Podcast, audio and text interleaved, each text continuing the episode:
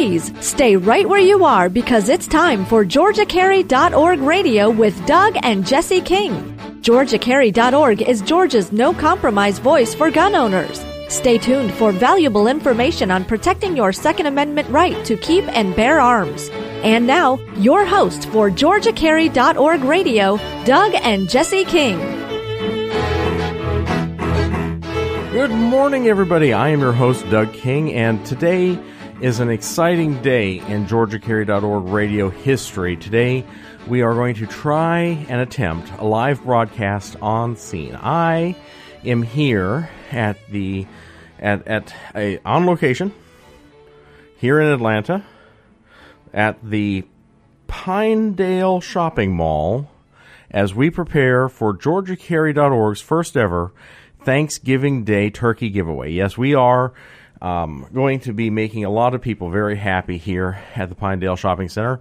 Uh, if you are in Atlanta and near the Pinedale Shopping Center, I would encourage you to come down and partake in the festivities. There are um, a crowd gathered of several hundred people at this point. Uh, people getting ready to start their before Thanksgiving Day Christmas shopping. People who are getting into the festive mood for the season. I, I, I think that this is going to be a great day and a lot of fun. So if you are anywhere in the vicinity, you should head on down. Now I know GeorgiaCarry.org has has been promoting this giveaway all week. Um, it was first announced after last week's show, which is why I didn't have any notice of it until now.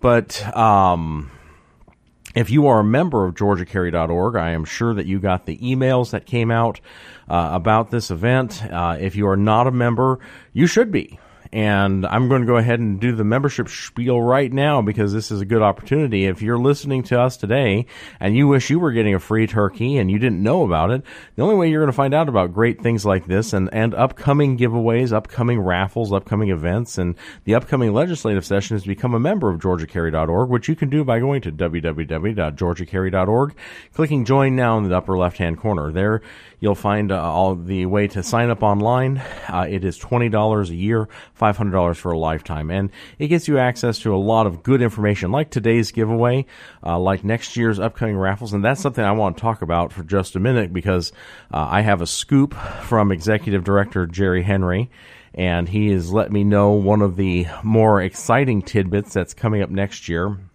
in the non legislative session. Uh, but also, you're going to find out information about what bills are up for consideration, what's being passed, what's being stonewalled, and what needs your support, or who you need to email, who you need to call, what committee meetings you need to be at, and how they're shuffling them around to keep you from being where you need to be. So all of this is very exciting. You need to be a member of GeorgiaCarry.org. Um, I'm looking out now at the crowd. There are people who are milling about. They they seem excited uh, curious but well behaved. There's a few members of the board out there. I can I can see them talking to people and smiling and shaking hands as they're getting ready for the big giveaway. So, folks, um, one of the things that's coming up next year, and this is this is a scoop. I, am probably being a bit premature, but you know me, when I've got new information, I like to pass it along to you guys so that you know what's going on out there in radio land. Um, one of the big promos next year is going to be a signature series of guns. What each board member is going to do is pick their favorite gun, have it engraved with their signature, and it will be raffled off one month throughout the year. So you could own a genuine Dean Malus gun with his name on it, or you know, if if you were a little less lucky, you might get stuck with a John Monroe or a or a uh, Jerry Henry. But they're they're going to be one from every board member, and they're fine, fabulous, perfect picks. I, am kind of hoping that one of them will pick a 50 BMG because you know it's just awesome. Anyway. Uh, that is an upcoming raffle, and, and the raffles do very well for GeorgiaCarry.org. There's a lot of participation. A lot of people enjoy being a part of the raffle and getting a genuine GCO gun uh, as part of the raffle, and it helps to support GeorgiaCarry.org not only in its lobbying efforts but also in its charitable efforts, which is something that I think gets overlooked about GeorgiaCarry.org so often. Is that it is not just a, a lobbying organization. It's not just like you know the the NRA or or uh, one of these special interest groups, but it is actually a registered 501c3 charity, which means that if you give money to GeorgiaCarry.org, it's tax deductible. There's things that you can do. Now, I'm not a CPA and I don't give tax advice. I say that over and over again, but there are things you, you can do to uh, help out the cause that also helps out your community, like like today's giveaway, giving away free turkeys here at the Pinehurst Mall. So, I mean, there's lots of good opportunities to get involved, to volunteer. Uh, you can join up if you don't want to join online and you can't make it down here to the shopping center today. Then, you know, go to any gun show. You'll find GeorgiaCarry.org volunteers staffing a booth ready for people to to sign up. You know, again, twenty dollars a year. You'll find Georgia Carry members at the uh, local chapter meetings which are a great opportunity to get some good food and some good friendship and mm-hmm. and meet some nice people and have a just a good time with each other and do something that a little bit, you know, maybe outside the ordinary, be able to sit down and talk with people who are interested in firearms, firearms legislation, and just doing the right thing by each other. And, and that's a good opportunity. I would encourage you to get out to a local chapter meeting, go ahead and sign up. And the annual convention. I know we just had the convention in August, but we're up to December and planning is going on right now for next year's convention, lining up keynote speakers, getting all of the events lined up. I know that my son shot the airsoft zombie challenge and got some tickets and threw it in trying to win a knife. I mean, every, the whole family can enjoy the convention. There's lots of good opportunities and things going on. So GeorgiaCarry.org is a, a great organization, a charitable organization, a good place for you to join and and to get to have some say in what's going on in our legislature. I know that uh, I'm hoping to get some interviews from board members here at the event today. Uh, maybe get uh, some statements from people who who get a free turkey. We'll we'll see what we can do as as things get kicked off here. I'm I see a lot of, of milling about, um, trying to relay the scene as I see it for you folks. Uh, it doesn't look like it's. I mean, we're supposed to start well, we're supposed to start any minute now, so as soon as something begins to happen, I will let you know. Uh, until then, uh, other things that we need to talk about this week um, is no. Um, we we want to discuss suppressors and the class three debate. What's going on now with Trump's transition team and some of the exciting things that we're seeing there. But is no, it looks like the crowd is starting to gather in the parking lot. But, um, yeah, Trump's transition team. We've had some exciting picks this week. We've seen some things that come up, uh, especially Second Amendment related, and that's very exciting. I, I, hope that that is something that we can uh, delve into if we have time today. If not, we will catch it next week. I know that we're we're getting further and further into a fast moving news story, so I don't want to wait too long for it but um, hopefully we'll have a little bit of time towards the end of this show to talk about um, taking suppressors off the class 3 registry. I'm you know i'm here with with hundreds of people who are gathered right now to witness what has been described as perhaps the greatest turkey event in thanksgiving day history all we know for sure is that in a few moments there are going to be a lot of very happy people out here. Now the crowd is is curious but well behaved, as we would hope most Atlantans are. We don't see too many protests. Uh, there's a few anti Trump protesters out there in the middle of the night, but on a beautiful sunny Saturday morning like this, where there's just a little smoke in the air, I think that most of the people here are, are good, law abiding, well behaved citizens, most of which may even have carry permits. You know, in a, in a crowd this size, there's probably a good 10 or 15 people who are carrying and helping safeguard the lives of themselves and others. Um, and I, I, I, I can I can see something in the distance. I, I see it now. Is it? It's uh, yes, it's it's a helicopter, and I I think it's coming this way. the The crowd is moving out to the parking area. Yes, yes, it is a helicopter, and it's trailing something behind it. I I can't quite make it out. It's it's a large banner and it says Happy Thanksgiving from Georgia Carry dot dot org. Yes. Happy Thanksgiving from georgiacarry.org. What a sight, ladies and gentlemen. What a sight. The copter seems to be circling the parking area now. I I guess it's looking for a place to land. Um No, no, there is something coming out of the back of the helicopter. It's a dark object, perhaps a skydiver, plummeting to the earth from only 2,000 feet in the air. There's a third. No parachutes yet. Those can't be skydivers. I just can't tell what they are, but oh my god, they're turkeys. Oh no, Johnny, are you getting this? Oh, they're crashing to the earth right in front of our eyes. One just went through the windshield of a parked car. This is terrible. Everyone is running, pushing each other. Oh my goodness. Oh, the humanity. People are running about. The turkeys are hitting the ground like sacks of wet cement. Folks, I, I don't know how much longer the crowd is running for their lives. I'm going to step. I, I can't go in there. I can't watch this anymore. Children are searching for their mothers. Not since the Hindenburg tragedy has there been anything like this. I don't know. Cut to commercial. Cut, cut to commercial.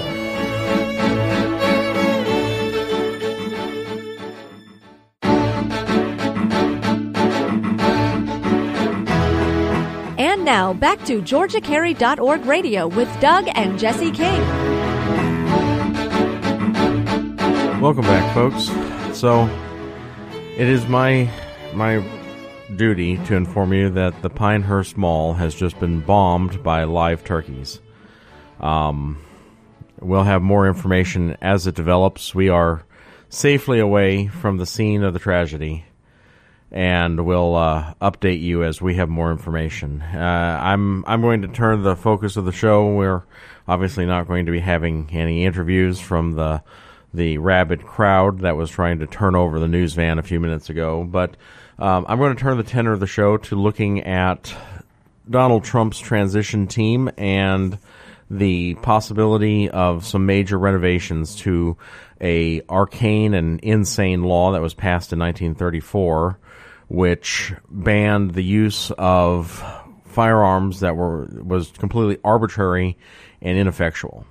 I am, of course, talking about the 1934 National Firearms Act. Now, as an attorney and someone who has pioneered, in Georgia at least, the use of trusts to purchase Class 3 weapons, I have made uh, a decent amount of money over the years selling trusts to people so that they could purchase suppressors and short barrel rifles and short barrel shotguns and machine guns in a uh, easy and more concise way than is what's required for an individual to make such a purchase.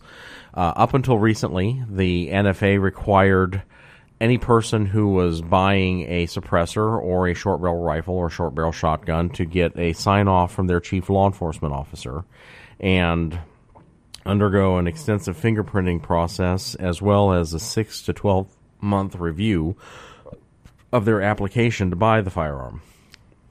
Also, suppressors, which are not firearms at all, are registered as firearms and treated like a gun, eh, which is is just downright crazy. I mean, this is this is the height of insanity on many levels.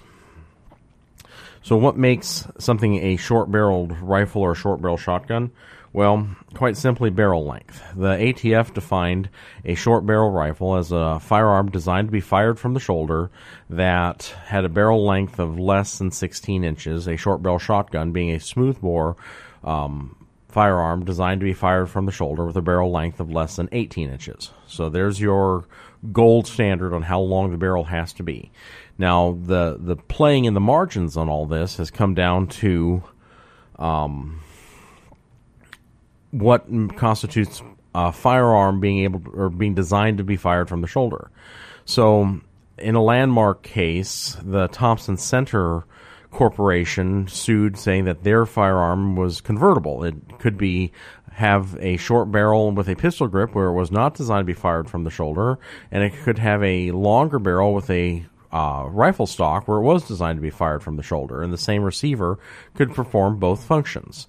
And the ATF said that it was, if it could ever be a short barreled rifle and the configuration was able to be configured that way, then it would have to be registered. And Thompson Center argued and won that case. And ever since that Supreme Court case, there's been a lot of ambiguity on how are we going to define what is a short barrel rifle or what is a short barrel shotgun.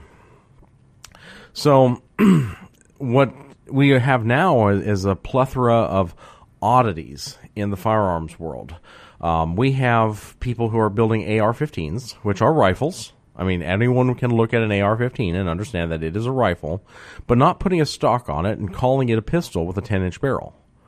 Um, is it we, able to be wielded concisely or, or effectively in that configuration? Not terribly, but it avoids a $200 tax stamp. And so people do that. And then then there was the genius move by Sig Sauer where they invented a arm brace. The thing is just a stock, okay? But it has some velcro on it to strap it onto your forearm. And because it's not designed to be fired from the shoulder, it's designed to be fired from the forearm, it's not a rifle, it's a pistol. Shoot, I own a a um, Henry mare's leg lever action rifle. What is it? Well, it's a rifle with a shorter than 16 inch barrel and a stock that's cut down so short that it would be awkward to put it up to your shoulder to use it as a rifle. So therefore, it's not a rifle, it's a pistol, and it doesn't need a tax stamp. All of these weird legal gymnastics that the gun industry has gone through to get around this law have taken place and are being okayed by ATF. And it leads you to the opinion, well, why are we doing this at all? What is the point of this kind of legal gymnastics? What is the point of this kind of insane maneuvering to get us to the point where we can have what we want in a firearm? Is a firearm that has a 10 inch barrel inherently more dangerous than a firearm that has a 16 inch barrel? The truth is, it's actually less dangerous because the shorter the sight radius you have between your rear sight and your front sight, the less accurate you're going to be with it the shorter the barrel, the less velocity you're going to get out of your cartridge. In fact, one of the biggest problems with short barreled AR 15s is the muzzle blast because the cartridge is designed to be going down a 20 inch barrel, which was then cut down to a 16 inch barrel, which is now cut down to a 10 inch barrel. So you're only using half of the powder in that cartridge that is supposed to be being used up the entire length of a barrel to give more energy to the bullet. And you're losing a lot of velocity. And I'm sure everyone who listens to the show knows that energy is mass times the velocity squared. So as you cut velocity down, you lose energy exponentially compared to losing mass, losing energy proportionately. So a short barreled rifle is less accurate because you're less accurate with it. It is less powerful than a longer counterpart and much more heavily regulated. And that makes absolutely no sense. The other side of it is that a short barrel rifle can be in a pistol caliber. And in a pistol caliber, you're getting the same amount of oomph from a much smaller handgun that is much more easily concealed, but you're putting it into a platform where you can be more stable with it. That's the only advantage to it is stability, especially as long as you don't have full auto fire. In full auto fire, handguns become completely unwieldy, but in semi auto fire, which is really what you want in almost all situations anyway, then you're not gaining anything that you could have over a much more concealable handgun. And we allow handguns to be purchased without having to go through any of these drastic steps for, for procuring them. So it can't be about concealability because a uh, pistol caliber short barrel rifle is not anywhere near as con- concealable as a pistol caliber handgun. It can't be about lethality because a, a short barreled rifle in a standard caliber is much less powerful than the same caliber in a longer barrel. So there is no logical reason for us to be regulating short barrel rifles more stringently than we do handguns or long guns. They are, there is nothing different about them. And yet we do. We, we make a person not only have to register it with the National Firearms Registry, which is, is a, a, a cardinal sin in my book, but also we make them pay a $200 tax stamp. And this is one of my biggest beefs with this entire scheme is the tax stamp, okay? Because as much as I loathe the idea of my guns being registered and loathe the idea of having to fill out the extra paper work and really loathe the idea of making a purchase and then being told by the government you have to wait six to 12 months while we figure out, even though you purchased many in the past, whether or not you're, we're going to allow you to purchase this one. I mean, what if buying a car was like that? What if it, when you decided I want to buy a new car, you went down to the dealership, you picked out a nice brand new 2016 Dodge Challenger, you put the money down, they said it's yours, you filled out the paperwork, and then they turned around and said, "Okay, well, we're going to send this into the government and in 6 to 12 months we'll get back to you and you can come pick it up." Nobody would stand for that. Nobody would put up with that. They would look at this and say that that's utterly and patently ridiculous. We're not going to ever allow the government to tell us we can't purchase something for a half a year to a year just while they try to figure out if we can own it when we've already owned one in the past. I mean, it's not like you've never bought a car before. You're in there, you're trading in your, your old, you know, Toyota Yaris for a brand new Challenger you've been driving for 40 years. It's not a big deal, but because you're purchasing a, a high capacity or high powered car, they're going to make you wait six to 12 months to see if you're eligible to have this thing. It's, it's absolutely ridiculous. And the way that the National Firearms Act has been applied is absolutely ridiculous. And I've been saying this for so long. And that's one of the reasons that so many people have tried. Sorry, folks. The smoke from those North Georgia mountains are getting in my eyes. So many people have tried to figure out ways to comply with the law in such a way that they can actually get what they want. And and the trusts and the other methods that people have been using, which has driven ATF nuts, are not attempts to skirt the law. They're attempts to comply with the law while still being reasonable. The problem is that this law was never intended to be reasonable. Uh, I'm coming up on a commercial break, and uh, I've just been handed a note. Let me see what this says here. It is from Georgia Carry's executive director, Jerry Henry, regarding the giveaway. Um, the official statement from Jerry Henry is As God is my witness, I thought turkeys could fly. Okay, folks, we'll be back in just a minute. Thank you. Wow.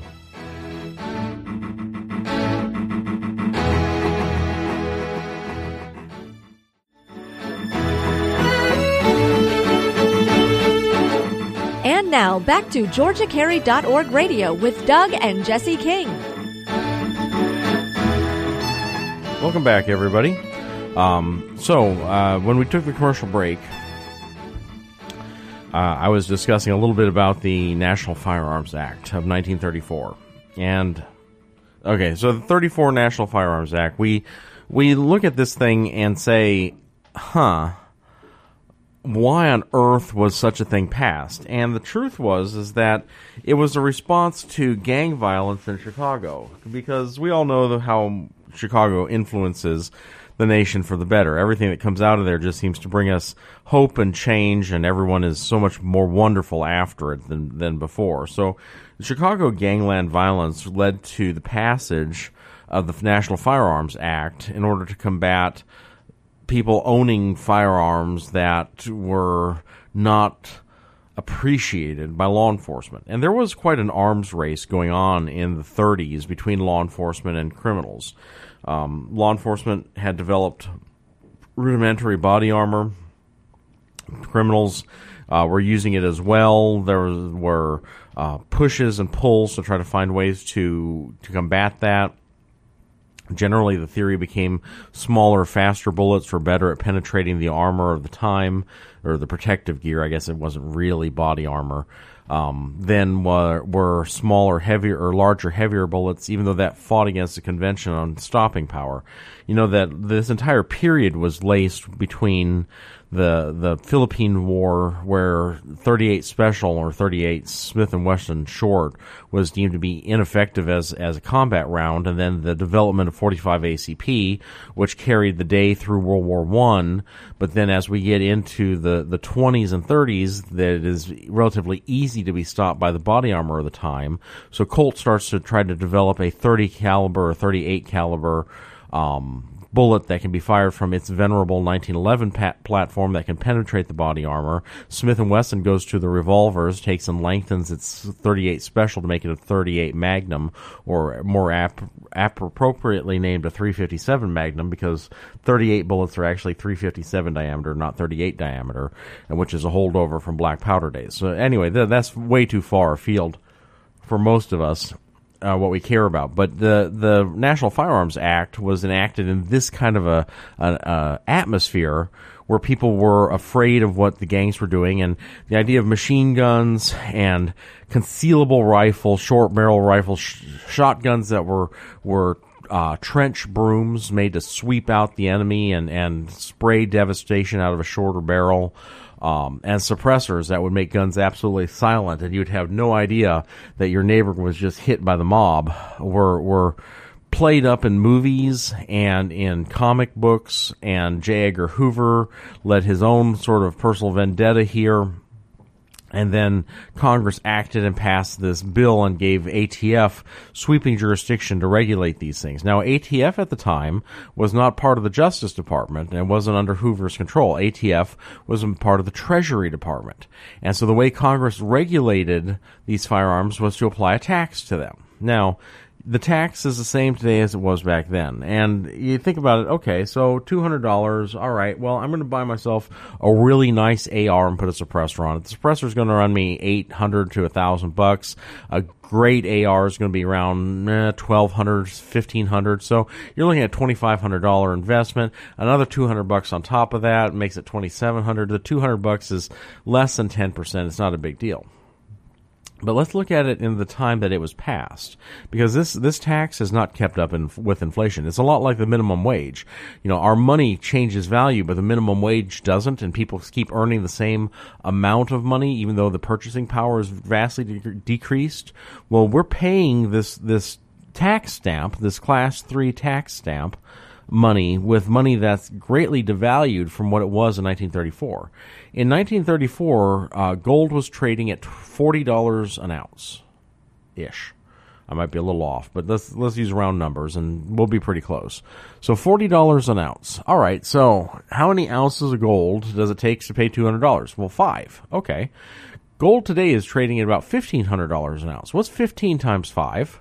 Well, fifteen times two is thirty. Thirty times two is um, 60 plus, yeah, 2 is 30, 4, 60 plus 15 would be 40, $7,500.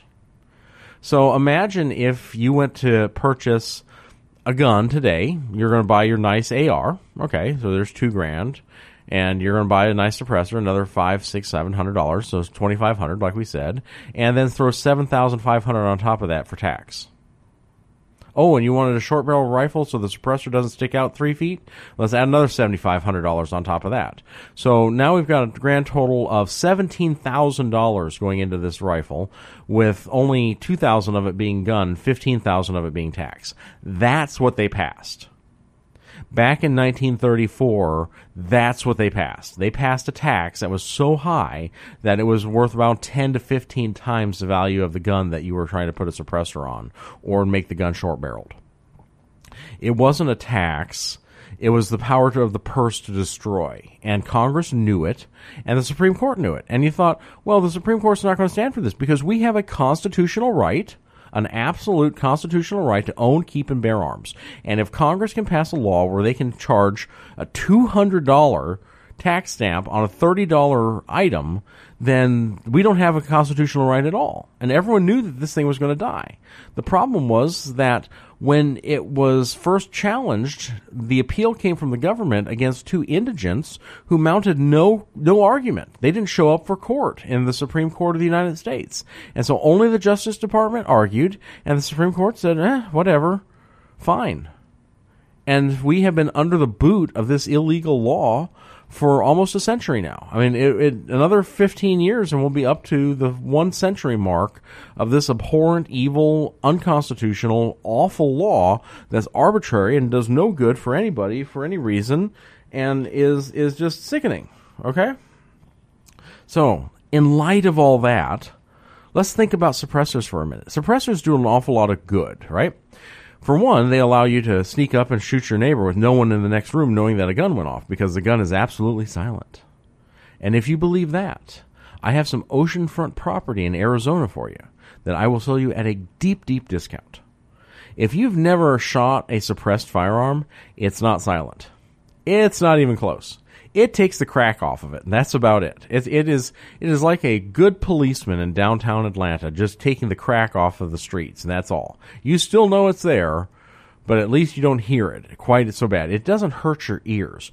The noise reduction is is minimal. And that's that's the truth of it. Now there I have fired a a rifle.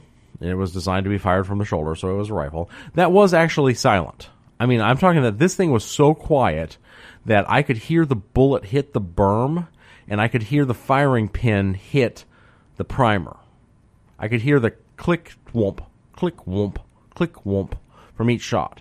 So it is possible to have a suppressor that gets things that quiet. Now, let's put this in perspective, okay?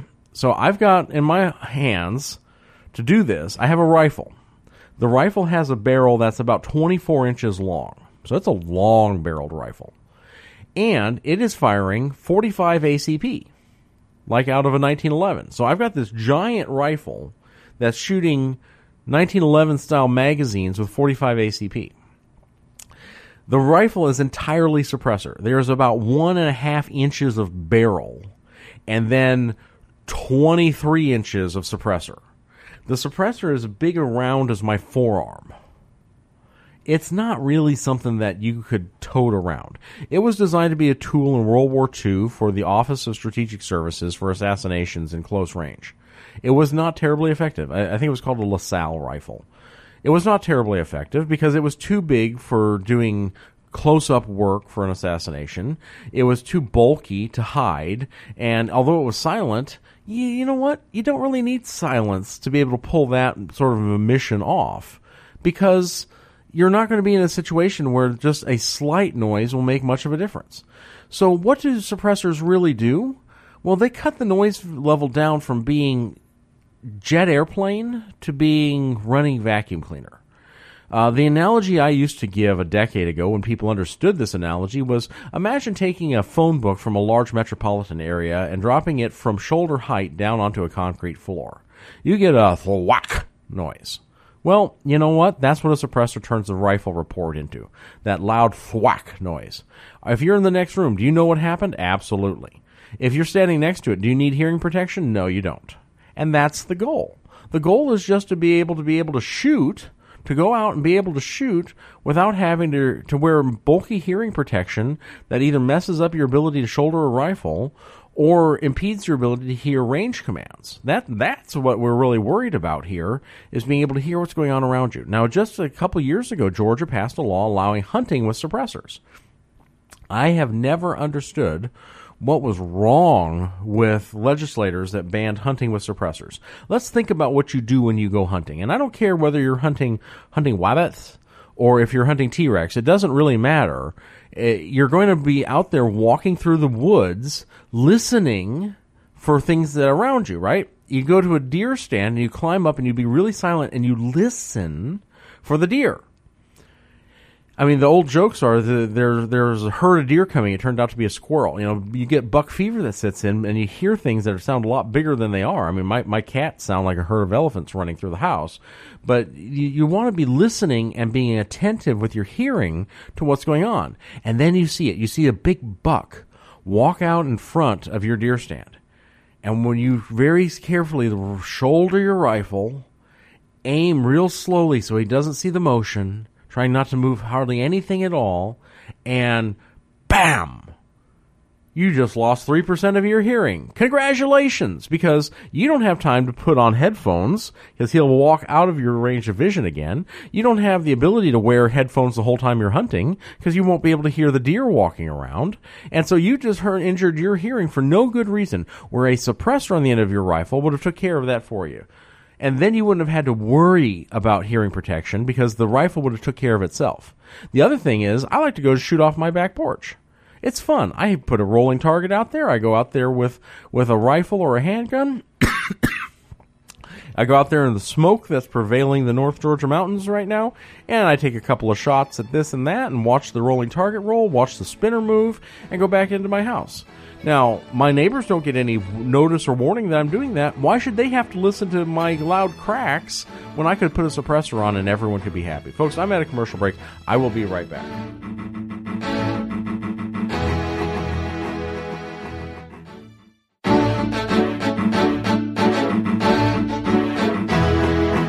Now back to GeorgiaCarry.org radio with Doug and Jesse King.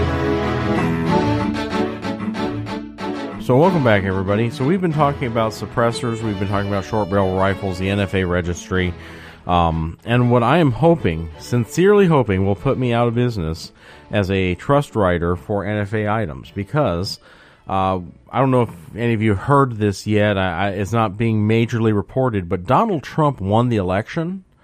Uh, by a, a strong majority of states, and it looks like President pro gun Trump is going to be doing some substantial deregulation regarding firearm suppressors. All right, this story comes from Breitbart, and I know Breitbart doesn't seem to have any kind of in with the administration. It's not like their head guy was just appointed to be the advisor to Trump or anything. But Breitbart is saying that uh, the use of suppressors is legal in 42 states. So there's only eight states that don't allow suppressors, like Minnesota. And all my friends listening in Minnesota, you need to fix this this year. Um, and certainly provide protection to the environment and, and the human ear. Uh, the path to acquiring su- suppressors is circuitous. 1938 Firearms Control Act. Uh, the, the the waiting period from six months to a year. So here's what Breitbart says. Under President Trump, this can change. Donald Trump Jr. made his clear during a September 26 interview with SilencerCo, in which he said, and I'm going to quote Donald Trump Jr., this isn't the president, this is his son. I've had the privilege of being able to hunt in Europe, where some of the strictest gun laws in the world exist.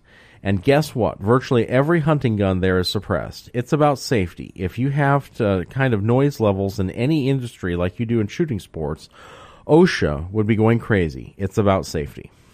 Uh, Don Jr. went on to describe regulations surrounding suppressors as, quote, just another rule the government wants to put in place for no reason, unquote. He added, quote, if Europe can do it, America better well be able to do it too. Now, the interesting part is that Josh Waldron um, is Silencer Company's CEO, and he's been pushing for changes, obviously, for years. And um, he was one of the people who helped um, Representative Matt Salmon, uh, Republican of Arizona's fifth district, um, draft the Hearing Protection Act last year, which went nowhere, unfortunately, but would have taken suppressors off the NFA registry. And I think that this is this is time. we're at a point where we can see this happening because we have a president who believes in deregulation. Remember, one of Trump's promises was for every regulation passed, he wanted two taken off the books.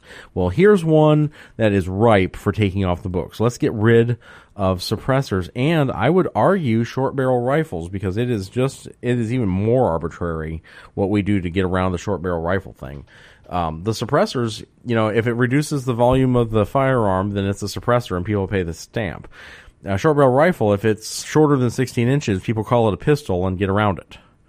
So I'm I'm sorry, folks. I mean this this is a rule that makes absolutely no sense. The SBR makes less sense than the suppressors, and the suppressor rule makes no sense at all.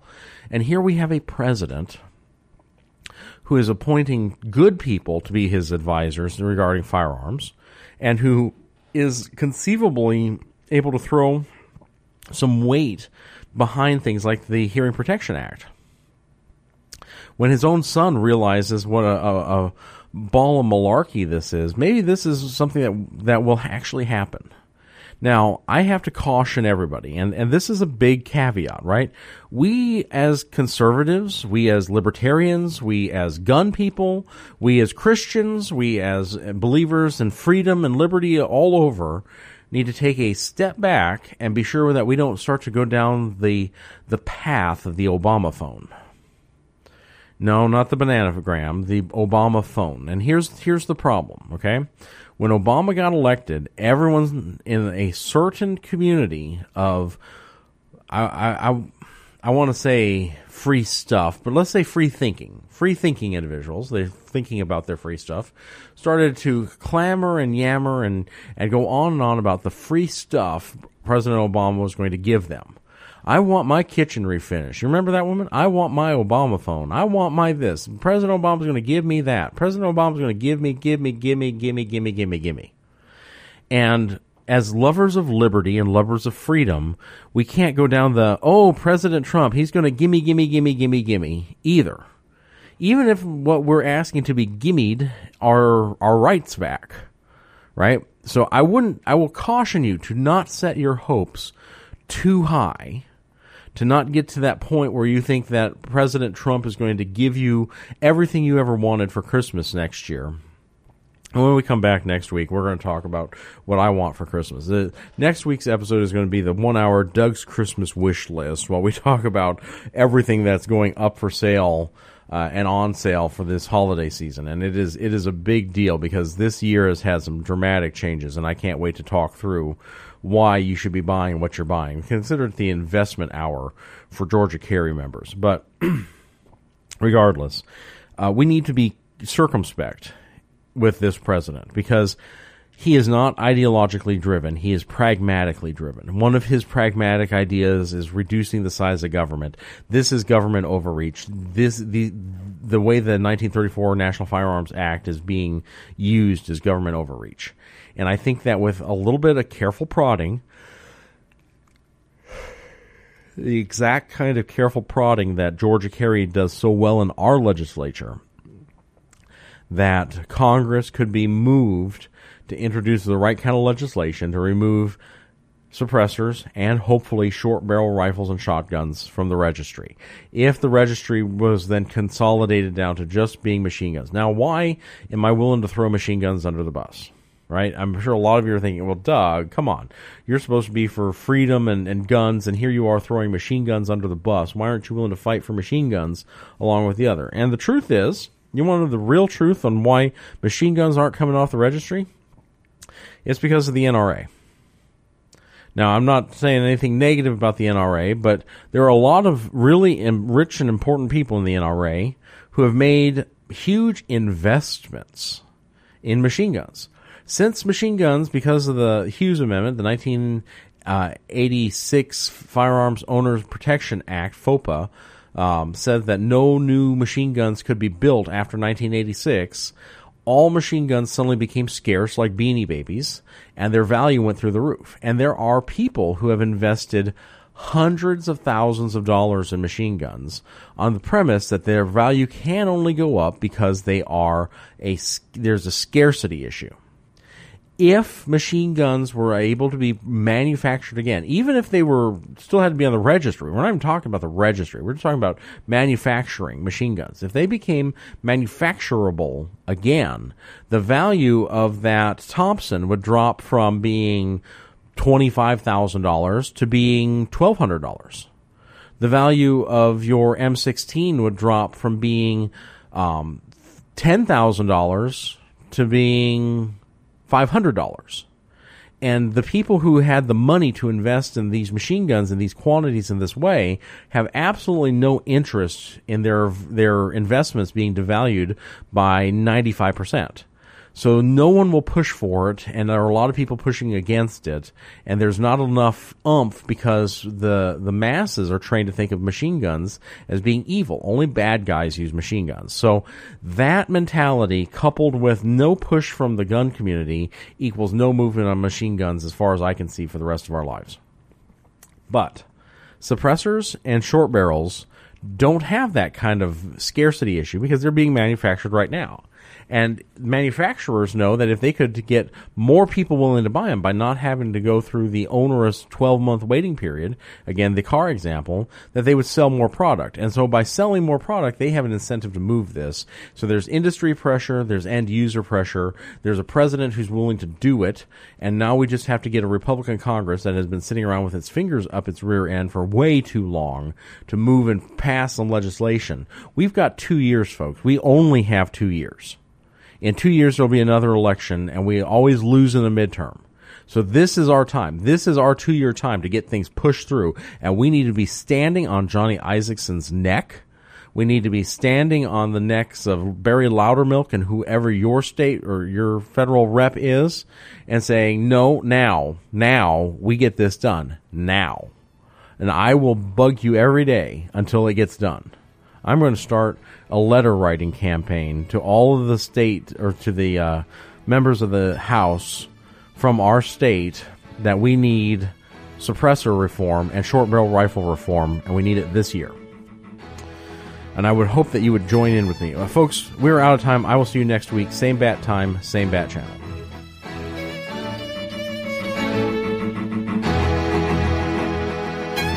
This has been GeorgiaCarry.org radio with Doug and Jesse King.